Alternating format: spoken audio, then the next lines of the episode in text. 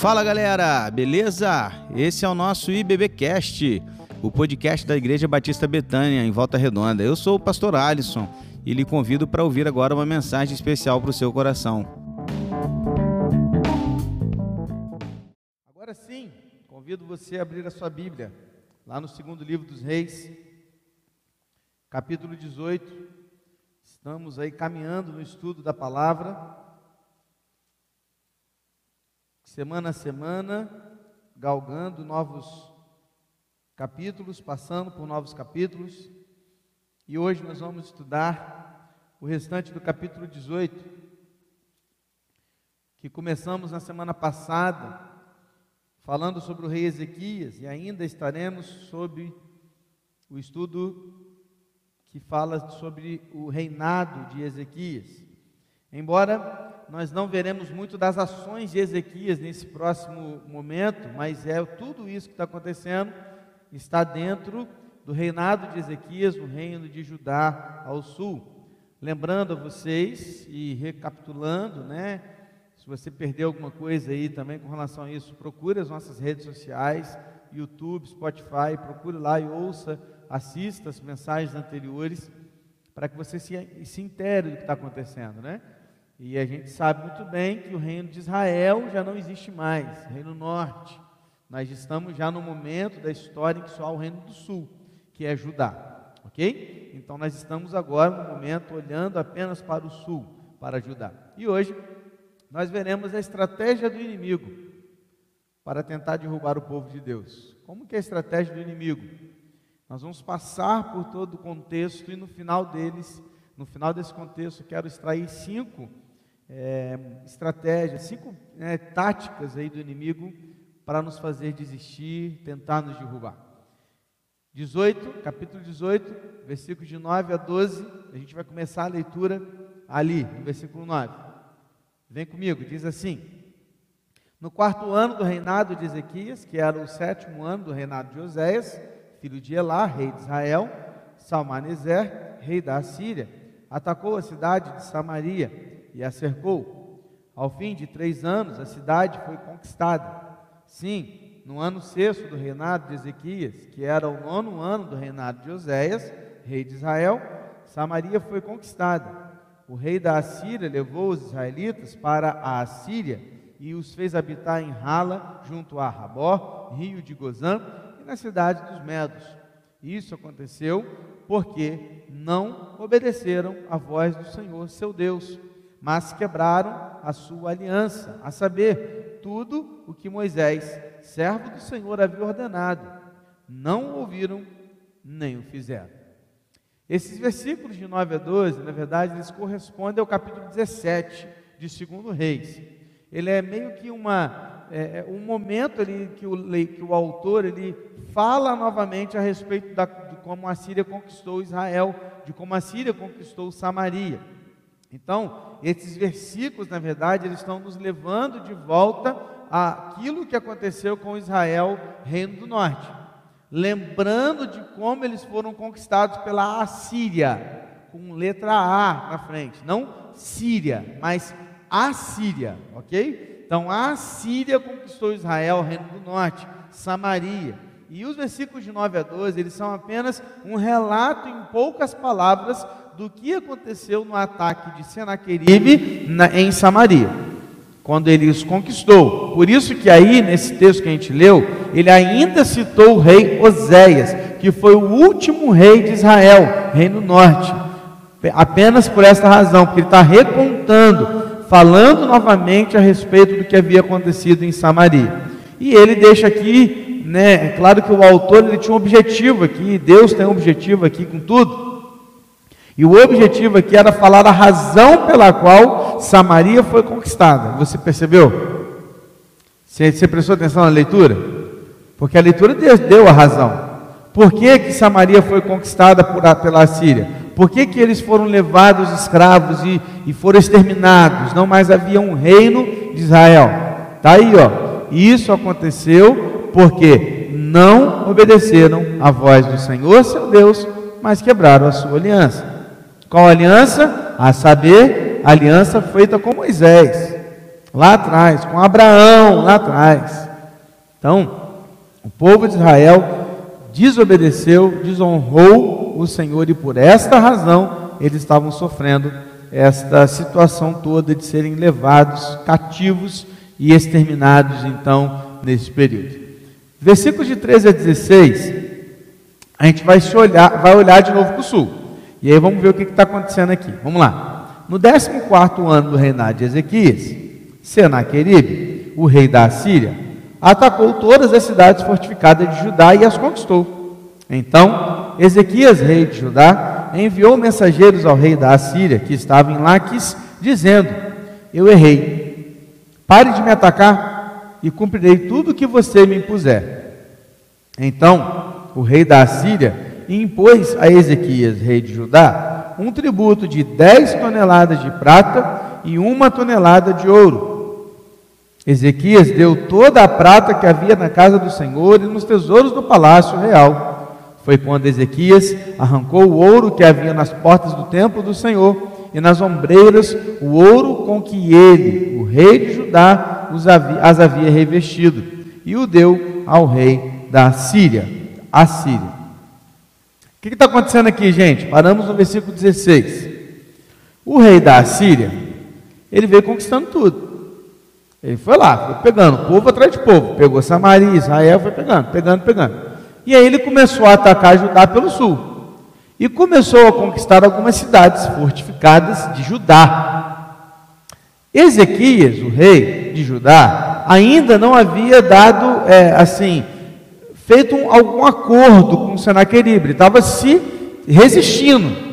Até o momento que ele percebeu que não ia adiantar mais resistir, ele ia perder. Aí o que, que ele falou? Ele virou para o rei e falou assim: ó, para tudo, para tudo, eu me rendo. Eu, eu errei. Eu vou refazer o meu erro, quero consertar meu erro.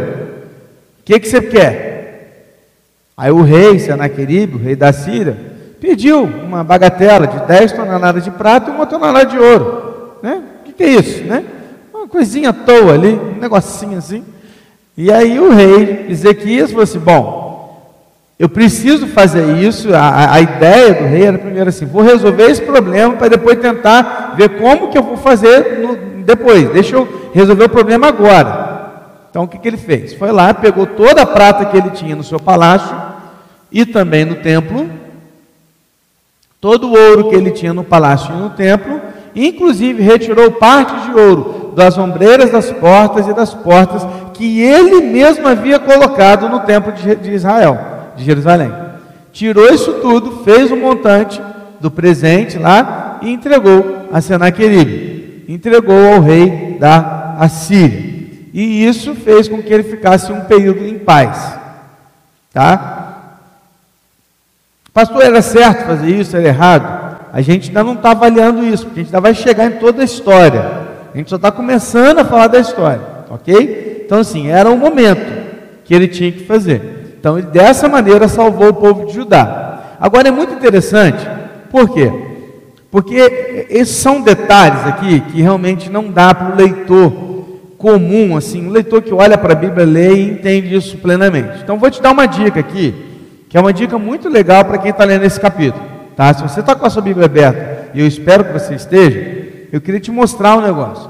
O versículo 16 ele diz assim: ó, Foi quando Ezequias arrancou o ouro que havia nas portas do templo do Senhor e nas ombreiras, o, e nas ombreiras, o ouro com que ele fez, o ouro com que ele, o rei de Judá, as havia revestido e o deu ao rei da Assíria. Ponto. Aí o 17 começa assim: Mas o rei da Assíria que estava em Laques enviou Tartã, Rabi Saris e Rabi Zaqué com um grande exército ao rei Ezequias em Jerusalém. Eles vieram a Jerusalém e, quando chegaram, pararam na extremidade do arqueduto do tanque superior, junto ao caminho do campo do lavandeiro. Aí você olha para esse texto, lendo o 16 e 17, você vai falar assim: Poxa vida, o rei deu todo o ouro e mesmo assim o Senaqueribe veio para cima? É porque aqui tem um detalhe. Entre o versículo 16 e o versículo 17, existe um período de 12 anos. Esse é um detalhe que geralmente a gente não vai conseguir entender de cara. Então eu acho que é até legal, se você está com a caneta, coloca assim, ó, né, do 16 para o 17, 12 anos. Que quando você for ler de novo, quando você tiver na sua leitura anual da Bíblia, que eu sei que todo mundo aqui faz e lê todo ano, né? Você vai chegar aí de novo, aí você vai pegar, opa, lembra aí disso aqui quando o pastor falou uma vez. Na verdade, desse versículo para o outro são 12 anos de diferença.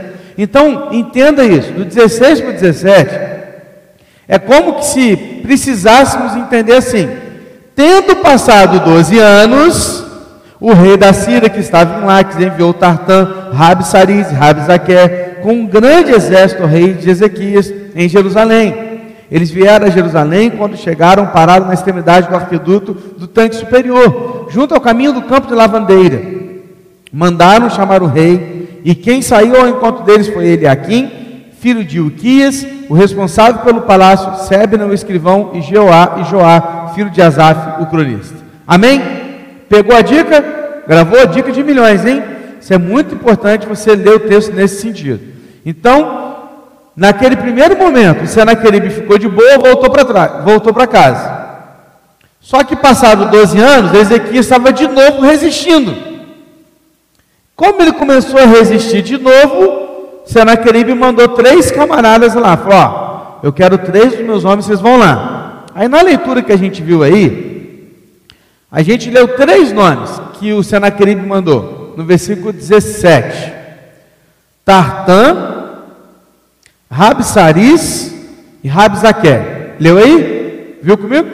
Na verdade, esses três termos não são nomes, são títulos. Tartã significa comandante-chefe do exército. Então ele não é o nome dele, é como se estivesse escrito aí, mandei o general, era o comandante do exército. Rabsaris é chefe do comando, ou seja, é um outro líder de exército que não menor um pouco que esse Tartã. E o terceiro é o título de um oficial de alto escalão lá dentro da Síria ele era conhecido como chefe dos guarda-costas, era um oficial-chefe, ou seja, ele representava aquele que era líder dos, da guarda real, daqueles que protegiam o rei Senaqueribe, e conhecido também como porta-voz de Senaqueribe. Então, o cara que ia falar era ele, beleza? Então, quando você lê de novo esses três nomes, você não está lendo três nomes, você está lendo três títulos, beleza? e eles se encontram com três pessoas lá em Judá. Então, quem que vai ao encontro deles? Então, vamos lá. Chegaram esses três representantes da Síria, pararam lá em Judá, Jerusalém. Vieram três homens de Judá para conversar com eles. Ok? Quem são esses homens? Aí sim, nomes. Eliakim, está no versículo 18. Quem que era Eliakim? Era um tipo de primeiro-ministro era o segundo homem abaixo, abaixo do rei, era ele que mandava. Então era o mordomo, era o primeiro ministro, tá? Além de aqui foi o Sebna, que era o secretário de Estado, por isso o escrivão, e por fim Joá, que era o chanceler ou o cronista. Então esses três homens, eles foram se encontrar com esses três outros da Assíria. E ali aconteceu uma reunião. Essa reunião aconteceu num lugar chamado de Arqueduto. Que lugar é esse, pastor? Era um lugar fora da cidade, ou seja, era fora dos muros de Jerusalém, mas um local onde eles iam se reunir. Então eles ficaram assim: imagine o muro da cidade aqui, e os três saíram pelas portas da cidade, fecharam as portas, e eles ficaram de frente com os outros três lá da Assíria, e a muralha de Jerusalém aqui, inclusive com pessoas por cima da muralha, olhando e, e, e vendo aquilo tudo. Beleza? Aí essa reunião começa a acontecer. Aí vem uma mensagem do rei Sanaqueribe para Ezequias. Diz assim: olha, vem comigo agora na leitura, de 19 a 25, tá? Deixa eu tomar uma água aqui. Eu tô ruim, rapaz, do nariz. O que, que é esse negócio? É sinusite? É rinite? O que, que é esse negócio? Sinusite, né? Sabe quando o nariz fica ardendo? Que sim. Nossa, estou ruim assim, desde ontem até hoje, o dia inteiro assim, tá bravo. Aí para facilitar, o marimbondo mordeu aqui, mordeu não, né?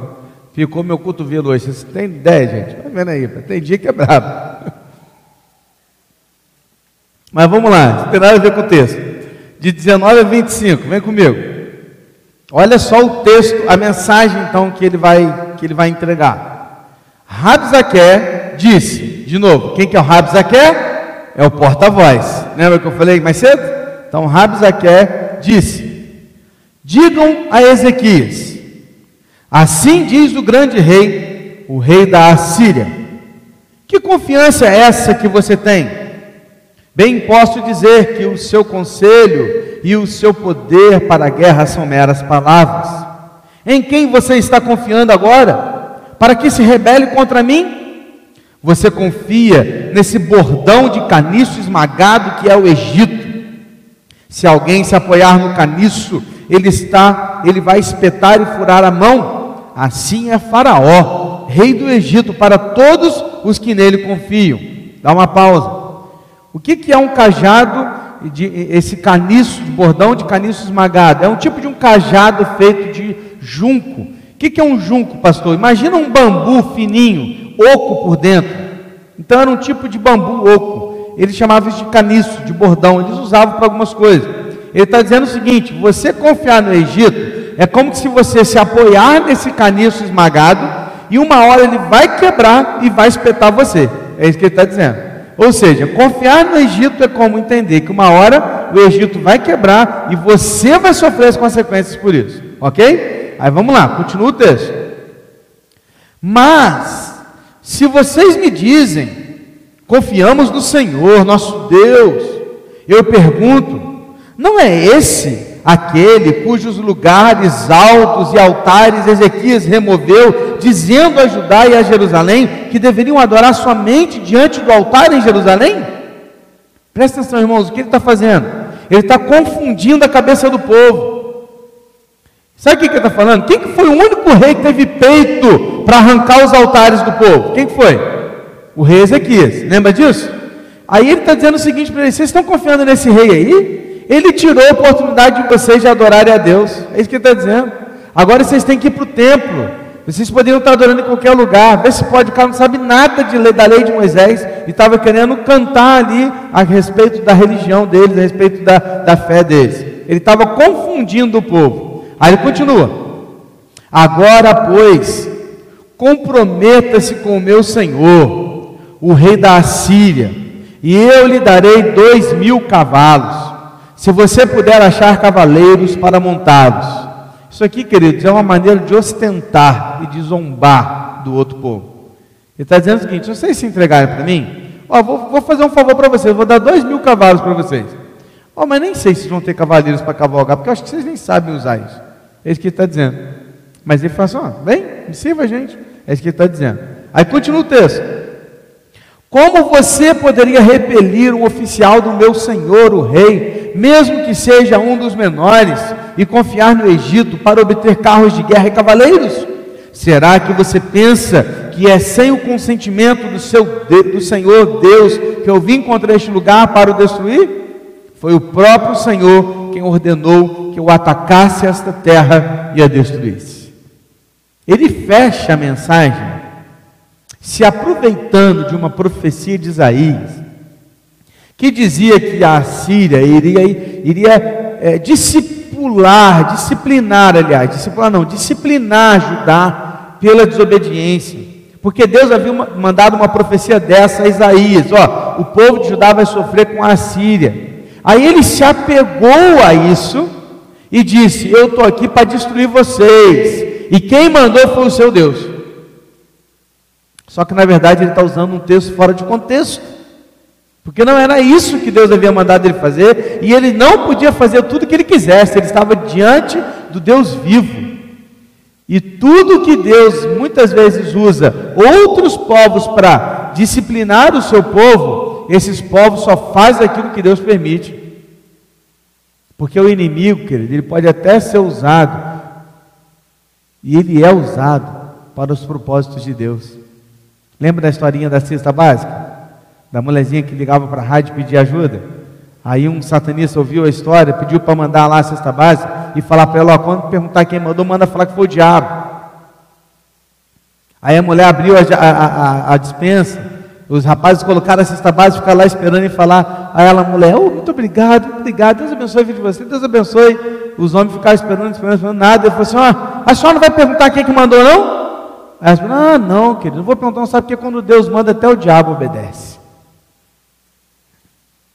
Porque é assim. Então, a Síria iria ser usada por Deus para disciplinar Judá? Sim, mas de que jeito? Do jeito de Deus, não do rei da Síria. Então ele estava usando o texto fora de contexto. Isso é um perigo. Isso é um perigo. O discurso é um discurso e tanto, irmão. Sabe por quê? Porque aquele homem, ele era o porta-voz. Sabe por que ele era o porta-voz? Porque ele era bom com as palavras. E olha quantas vezes nós caímos nas falácias de muitos, porque com a lábia eles são bons. Já caiu na lábia dos outros? Que é bom de lábia. Tem gente assim, né? O cara te convence a comprar água no, no meio de uma nascente, né? ele, vai te, vai te convencer a comprar água. O cara é bom. Tem gente que cai. Então, esse cara era bom, ele era bom com as palavras. Ele era tão bom com as palavras, olha o que, que acontece depois. 26, 27. Então, ele, Aquim, que é o, o, o cara que estava aqui do lado de Judá, filho de Uquias, Sebna e Joá, disseram a Rabzaqué, por favor, Fale com esses seus servos em aramaico, porque nós não entendemos. Não fale em hebraico aos ouvidos do povo que está sob a muralha. Mas Rabzaqué respondeu: Você pensa que o meu Senhor me enviou para dizer essas palavras apenas a você e ao seu rei? Ele me enviou para falar também aos homens que estão sentados sobre a muralha e que junto com vocês terão de comer o seu próprio excremento e beber da sua própria urina. Sabe o que está acontecendo aqui, irmãos? Os três de Judá perceberam a parada e falaram assim: rapaz, esse cara é bom. E o que ele está fazendo, falando, assusta. Aí o que, que, eles tentaram falar? Eles eram homens de, de relacionamento, né? Com outros povos. Então eles sabiam falar outras línguas. Então eles chegaram para o cara, porque o pessoal da Síria falou em hebraico. E havia uma multidão de gente na muralha ouvindo aquilo. Aí o que, que ele falou assim? Aqui, você não precisa falar em hebraico, a gente não pode falar na sua língua mesmo, que a gente consegue falar. Na verdade, era uma estratégia para que ele continuasse falando em aramaico, que não era a língua falada do povo judeu daquele tempo, para que dessa forma os judeus não entendessem nada que ele estava falando. Por quê? Porque o, o, o Eliakim, ele percebeu que aquele cara era bom com as palavras. Ele queria mudar o foco. Mas o cara era tão bom que ele virou assim: Não, eu vou continuar falando em hebraico, porque eu não vim falar só para vocês, não. Eu quero que todo o povo aí ouça o que eu estou falando. Eles precisam ouvir. A minha mensagem não é só para você e para o rei, não, é para todo mundo. O cara era bom. E ele continuou. Depois disso, olha a mensagem que ele deu a todo o povo. Então, Rabzaqué, que é o porta-voz, se pôs em pé e gritou em hebraico. Ele não falou na língua dele, falou na língua do povo. Falou assim, ó: Escutem as palavras do grande rei, o rei da Assíria. Assim diz o rei: Não deixem que Ezequias os engane, pois ele não poderá livrá-los da minha mão. Não deixem que Ezequias os leve a confiar no Senhor, dizendo: o Senhor certamente os livrará, e essa cidade não será entregue nas mãos do rei da Assíria. Não deem ouvidos a Ezequias, porque assim diz o rei da Assíria: façam as pazes comigo e se entreguem. Então, cada um comerá a sua própria videira e da sua própria figueira, e beberá água da sua própria cisterna, até que eu venha e os leve para uma terra como a de vocês terra de cereal e de vinho, terra de pão e de vinhas, terra de oliveiras e de mel, para que vocês vivam e não morram. Não deem ouvidos a Ezequias, porque ele está enganando vocês ao dizer: O Senhor nos livrará. Será que os deuses das nações puderam livrar cada um a sua terra das mãos do rei da Assíria? Onde estão os deuses de Ramate, de Arpade? Onde estão os deuses de Sefarvaim, Rena e Iva? Será que eles livraram Samaria das minhas mãos? de todos os deuses destes países, quais foram os que livraram a sua terra das minhas mãos? Então, como o Senhor poderá livrar Jerusalém das minhas mãos? O cara falou em hebraico, gritando para todo mundo ouvir, insinuando que Deus não estaria com eles, de que o rei que confiava em Deus e queria fazer o povo confiar em Deus, estava errado. E que se eles se rendessem, ele ia dar videira, figueira e cisterna com água pura para eles na sua própria terra. E depois iria lhes dar ainda mais comida, terra boa e tudo o que eles podiam imaginar. Mas o pior é o que ele faz no final. O que, que ele faz, irmãos? Ele vira e fala assim: Vocês vão confiar mesmo no Deus de vocês? Deixa eu falar com vocês um negócio. A gente já passou ó, por ali, por ali, por ali, por ali, por ali. E o Deus deles, deles, deles, deles e daqueles não conseguiu livrá-los das nossas mãos. Nenhum deles. Agora eu vou te falar mais uma coisa. Sabe qual outra terra que também não nos livrou? Tem uma terra chamada, sabe como? Samaria, vocês conhecem? Samaria, você sabe onde é? Samaria é Israel. Você sabe qual Deus que ele serviu? O mesmo Deus de vocês. Estava errado? Estava errado, irmãos? Não, porque Samaria era Israel do norte. E o Deus de Israel era o Deus vivo, nosso Deus. Mas o que ele não falou foi que eles só sofreram isso, que, que a gente deu lá no início do texto? Porque eles desobedeceram e desonraram a Deus e não fizeram como a lei mandava. Agora você pensa, aquele povo ouvindo na língua deles, e aquele homem com bom das palavras, ele olha e fala assim: ó, vocês acham mesmo que o Deus de vocês vai nos impedir de destruí-los? Nós já fizemos isso lá no norte, ó, e vamos fazer aqui agora também. Você pensa, irmãos, agora aquele povo ouvindo isso? Coloque-se no lugar deles. Eles olhando para aquela situação e pensando: rapaz, não é que ele tem razão? Porque Samaria eram nossos irmãos, Israel eram nossos irmãos, eles serviam ao Deus vivo. Eles foram pegos, nós também seremos. O texto continua nos versículos 36 e 37, e é o final do capítulo, dizendo assim: Olha, o povo ficou calado e não lhes respondeu palavra, porque assim lhe havia ordenado o rei: não lhes respondam. Então, Eliaquim, filho de Uquias, o responsável pelo palácio, Sebna, o escrivão, e Joá, filho de Asaf, o cronista, voltaram para junto do rei Ezequias, com as suas roupas rasgadas, e lhe contaram o que Rabzaque tinha dito.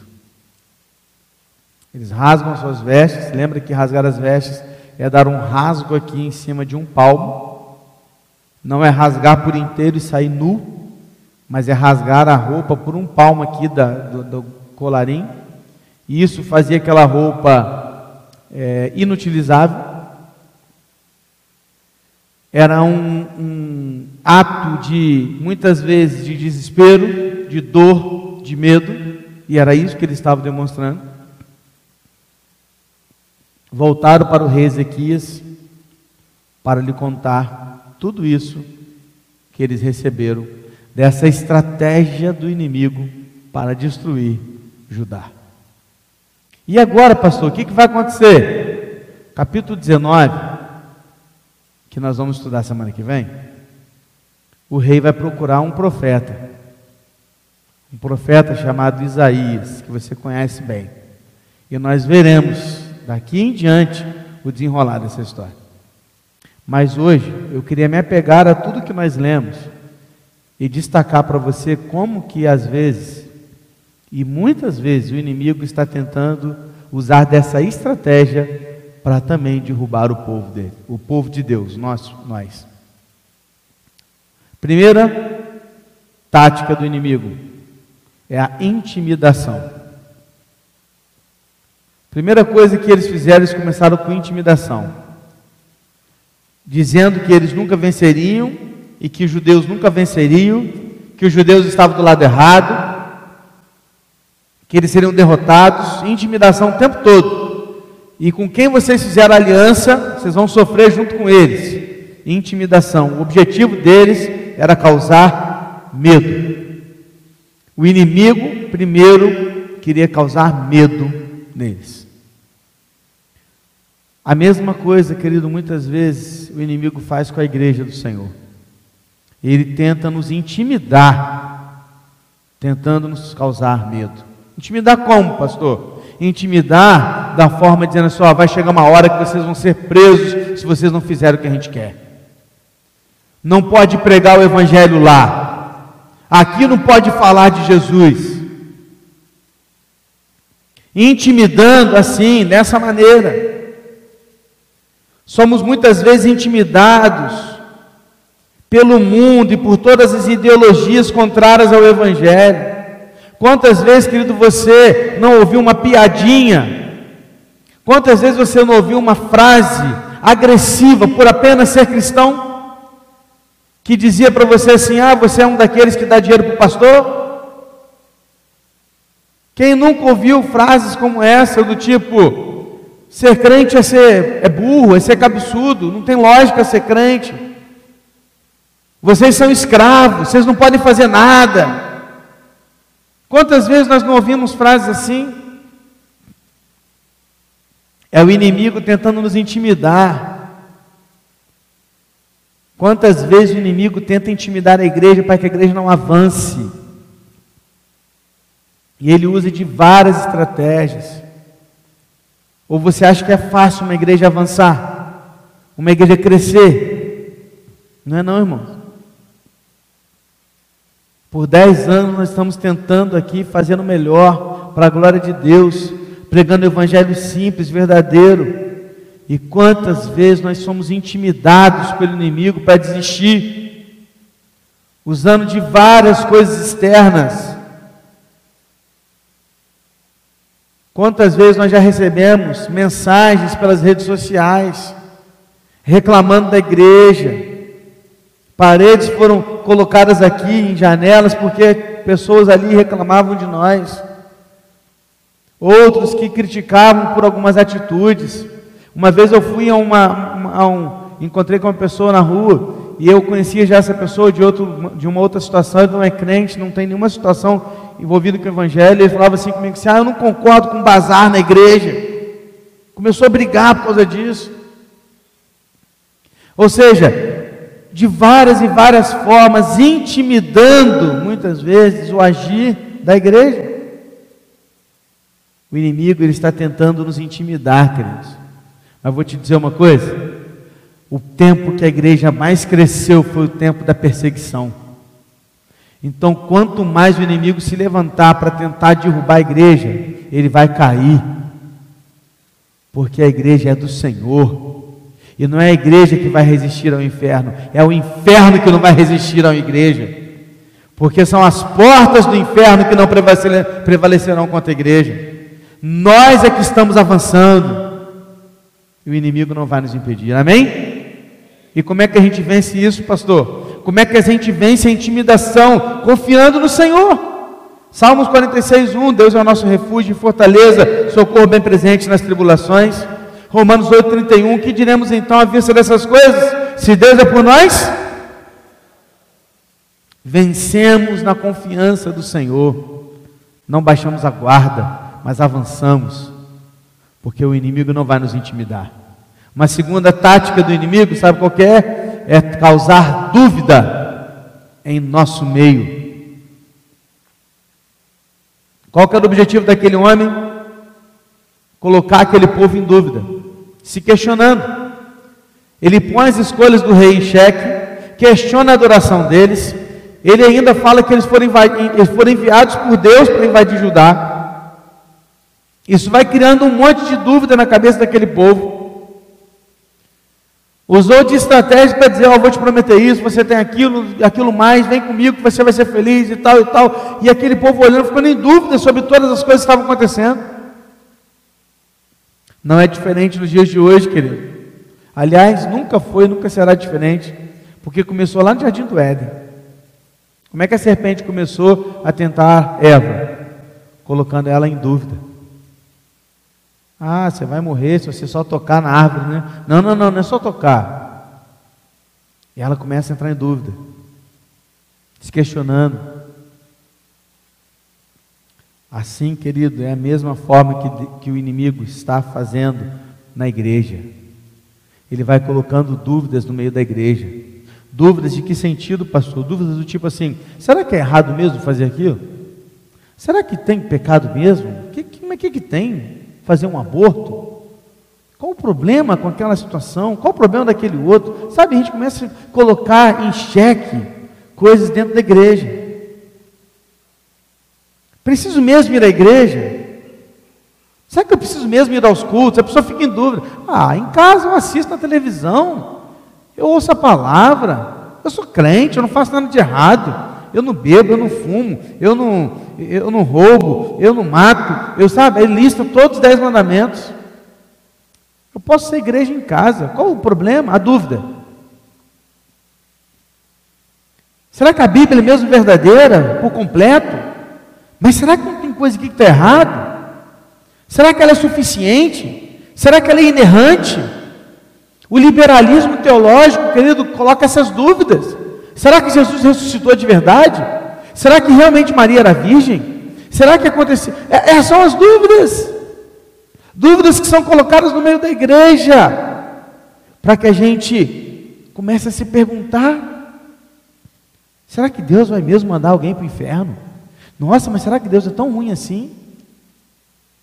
Dúvidas, dúvidas e dúvidas no meio do povo.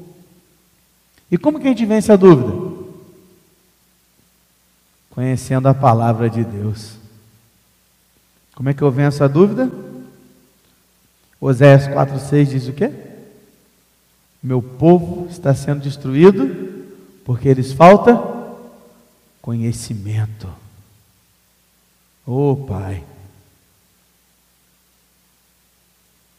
Como é que Jesus venceu a tentação, queridos? Com a palavra. Quando o inimigo falava para ele lá e colocava ele em dúvida: Você não está com fome? Aí, ó, nem só de pão viverá o homem. Palavra. Não tentarás o Senhor teu Deus. Palavra. Palavra. Se você quer vencer a dúvida, conheça a verdade. Lembra da história do dólar? Como é que lá a equipe lá dos Estados Unidos faz para descobrir a nota falsa? porque aparecem centenas, talvez milhares de tipos de notas falsas. E eles não pegam a mesa e começam a trazer todas as notas falsas para conhecer as notas falsas, não. Eles param numa mesa grande, colocam uma nota no meio. E a verdadeira. E a nota verdadeira eles vão destrinchando. Ela é verdadeira por causa disso, por causa disso, por aqui, tem isso, tem aquilo, tem aquilo outro, que número, aquela linha, aquilo aqui, tal, esse tamanho e tal. Eles destrincham tudo, eles sabem todos os detalhes da nota verdadeira. É só conhecendo a nota verdadeira que você vai descobrir qual é a falsa. Quer vencer as dúvidas? Conheça a verdade, e a verdade vos libertará. Três, Terceira tática que o inimigo usou e utiliza até hoje para tentar destruir a igreja é a confusão. O que, que eles fizeram naquele momento? O homem lá chegou, gente, pode falar na língua de vocês, a gente entende. Não, não, não quero falar para vocês, quero falar para todo mundo. Eu quero causar confusão. Eu vim aqui para falar para eles o que eles estão perdendo. Eu vim aqui falar para todo o povo para eles ouvirem quem é o rei de vocês. Eu vim aqui causar confusão. Sabe por quê, queridos? Porque um povo dividido é mais fácil de ser vencido. Então eles tentaram fazer o quê? Colocar os judeus uns contra os outros. Porque se aquele povo da, da muralha ouviu aquilo, falou assim: opa, peraí, não, peraí, o rei está errado, vamos ter que fazer alguma coisa e tal, tal, tal. Começa a fazer confusão. Da mesma forma, o inimigo continua fazendo hoje isso nas nossas igrejas. Ele sabe que uma igreja dividida é mais fácil de ser vencida. Por isso ele levanta mentiras, fofocas, situações que nos façam ter dificuldades uns com os outros. E assim nos afastemos da comunhão.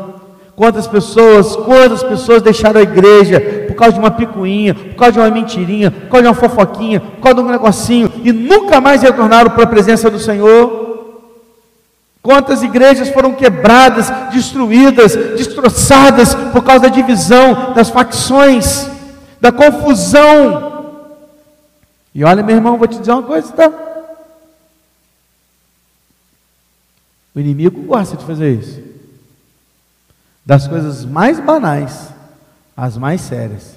E se você acha que ele usa só coisa ruim, ele usa coisa boa também. Ele usa uma obra para colocar a gente contra o outro. Ele usa uma decisão de assembleia. Ele usa uma decisão da reunião de liderança. Ele usa uma palavra mal falada, mal colocada, maldita pelo pastor. Ou às vezes até uma palavra bem colocada, verdadeira e bíblica, feita pelo pastor de púlpito, mas que talvez tenha ido tão direto no coração de alguém aquela pessoa olhou e falou assim: Ah, o pastor falou assim para mim, não volta naquela igreja nunca mais. É assim. E aí sai falando mal da igreja, sai falando mal do pastor, começa a disseminar coisas pequenas que vão apenas destruindo a comunhão da igreja. Confusão. Confusão.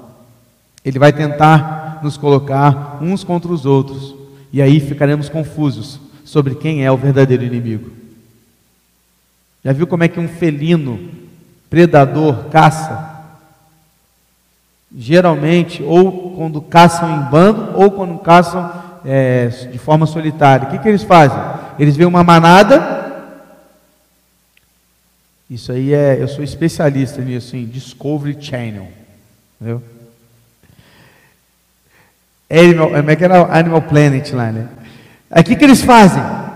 Eles vão devagarzinho, devagarzinho. Aí quando um se afasta um pouquinho para beber uma água sozinho, eles assustam os outros aqui, ó. Aí os outros saem correndo e um fica aqui sozinho, isolado. Aí o isolado é mais fácil de pegar. Porque em bando é mais difícil. Pegar um na manada é mais difícil. Mas quando você isola um, é mais fácil. Você acha que o inimigo não quer fazer isso? Você acha que não é essa a estratégia dele? É te colocar sozinho, é te tirar da comunhão, é tirar a brasa do braseiro e colocar fora para que ela se apague. Porque na confusão você se enfraquece. Na confusão a gente perde. Como é que a gente vence, pastor, a confusão? Com o perdão com a humildade, de ser humilde e não ficar o tempo inteiro querendo satisfazer o meu próprio ego. Mas se não foi do meu jeito, está tudo bem. Só porque não foi do meu jeito, eu não vou ficar chateado, brigado, emburrado. Não, está tudo bem, eu sou humilde para reconhecer que pode até nem ter sido a melhor decisão, mas não foi a minha, eles escolheram assim, está tudo bem humildade para olhar para o outro e considerá-lo superior a si mesmo. Como gente, gente, como pastor, que a gente vive e vence a, a confusão com a certeza de que nós devemos tratar o próximo como a Cristo. Olha para a pessoa que está ao teu lado aí. Olha para ela aí. Fala para ela assim: ó, eu preciso te tratar como se eu estivesse tratando a Cristo. Fala para ela aí, fala.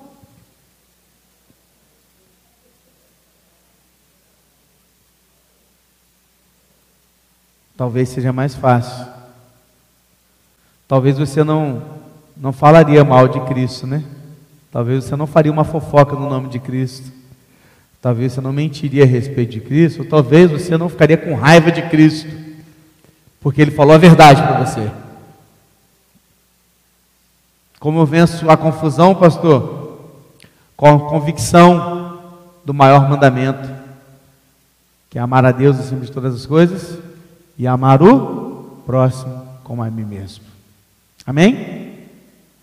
Quatro. Incredulidade. que é diferente da dúvida, mas é a questão de colocar em xeque a sua fé. É diferente. Depois que ele levantou a dúvida, ele os intimidou. E ele tentou criar confusão e colocou em xeque o poder de Deus. Se ele realmente poderia livrá-los, porque nenhum outro Deus havia livrado antes. Inclusive Samaria, que servia ao Deus deles, estava perdida.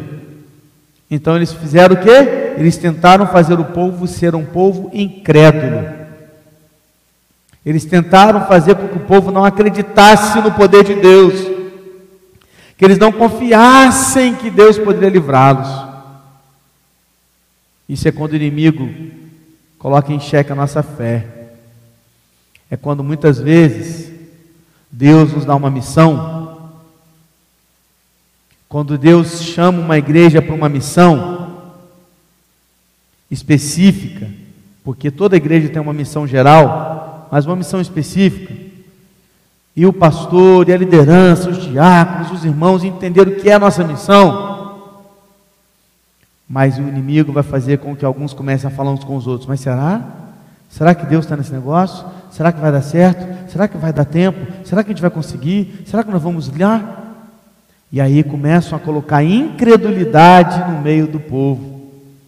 E aí, de novo, não é a dúvida de várias questões, mas incredulidade é no sentido de não crer que Deus pode fazer o sobrenatural. De não acreditar que Deus pode transformar uma família é a incredulidade de muitas vezes que nós não cremos que Deus é único e invencível. É quando duvidamos se Deus realmente está conosco nos momentos mais difíceis da nossa vida. Incredulidade é vista em nossos atos, quando dizemos crer em Deus, mas vivemos como se Ele não existisse. Somos incrédulos quando não oramos ou lemos a Bíblia. Incredulidade é vista em nosso dia a dia, quando não confiamos em Deus, tudo que temos e tudo que somos. Não ser dizimista, por exemplo, é uma questão de incredulidade, de não confiar em Deus e a Deus tudo que eu tenho. Então não posso dar 10, 8, 5% do que eu ganho, ou mais, porque se eu der, eu vou ficar enrolado e Deus não tem poder para me ajudar. Na verdade é o contrário. Você já tinha que fazer conta só com 90% que você ganha, porque 10 não é seu.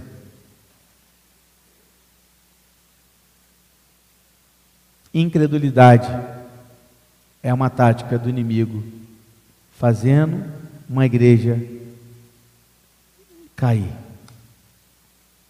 Como vencemos a incredulidade, pastor? Exercitando a fé. Como é que se vence a incredulidade? Com a fé. Como é que eu exercito a fé? E de novo, queridos, é o feijão com arroz, é a comunhão da igreja, é a pregação da palavra, é a leitura bíblica, é a oração, é isso. É o servir, é o colocar à disposição, é o fazer o mais, e a gente vai exercitando a fé. Como que eu venço a incredulidade, pastor? Olhando para trás, para rever tudo que Deus já fez em minha vida e que Ele pode fazer muito mais. É confiando nas promessas de Deus e é vivendo uma vida como a de Cristo. É assim que eu venço a incredulidade. E por fim, a última tática do inimigo, a qual ele utilizou contra Judá e se utiliza ainda hoje contra a igreja do Senhor, são as falsas promessas. Olha o que ele fez. Ó, oh, vem comigo, vou dar dois mil cavalos para vocês. Ó, oh, vem comigo que vocês vão comer figo, vão comer uva, vai ter água limpinha, Ó, vou dar terra boa para vocês, vocês vão poder caçar, plantar, pescar. Ó, vou até levar vocês uma terrinha nova. Vou dar um lugar legal para vocês morarem. Falsas promessas. Não é muito diferente com a gente, querido. O inimigo ainda hoje está fazendo diversas e diversas e diversas falsas promessas. O inimigo está nos prometendo felicidade, fama, soluções. Em troca disso, ah, é só negar sua fé, é só abandonar Cristo, é só não ir na igreja todo domingo, é só ir devagarzinho se deixando levar. Não, diga não ao Evangelho. Ceder ao pecado é o que há. Viva uma vida sem regras, sem princípios, é isso. Pois no final, você vai ver, vai ter valido a pena. Falsas promessas. Você já percebeu uma coisa? É muito interessante pensar que o inimigo ele não pode prometer aquilo que Deus promete. Então ele sempre promete uma coisa mais ou menos. O inimigo não pode prometer uma vida eterna. Ele não pode prometer o céu. Ele não pode prometer uma vida eterna de satisfação em Cristo. Não pode. O que ele promete? Uma vida boa na terra. Já que ele não pode dar vida eterna, ele te oferece uma vida boa na terra. O que é uma vida boa na terra que ele te promete? Ah, uma, uma vida sem problemas, uma vida feliz, cheia de dinheiro, que você possa usar do jeito que você quiser, de uma maneira que você abuse e use. Cara, a vida é curta. A vida é curta. A vida é passageira. Aproveite agora a sua vida. É a falsa promessa do inimigo. Já que ele não pode te dar vida eterna, ele vai te dar qualquer coisa. Ele não pode te dar um banquete. Então ele te dá lavagem. Ele coloca uma etiqueta na frente escrito banquete. Ele não pode te dar o melhor. Então ele te oferece qualquer coisa e te engana, dizendo que no fim foi bom. Falsas promessas. Falsas promessas. E esse foi o nosso podcast de hoje. Siga nossa igreja nas redes sociais e compartilhe também esse podcast com mais pessoas. Venha nos fazer uma visita na Rua Manuel Bandeira, número 53, São Luís, Volta Redonda, Rio de Janeiro. Um abraço e até mais.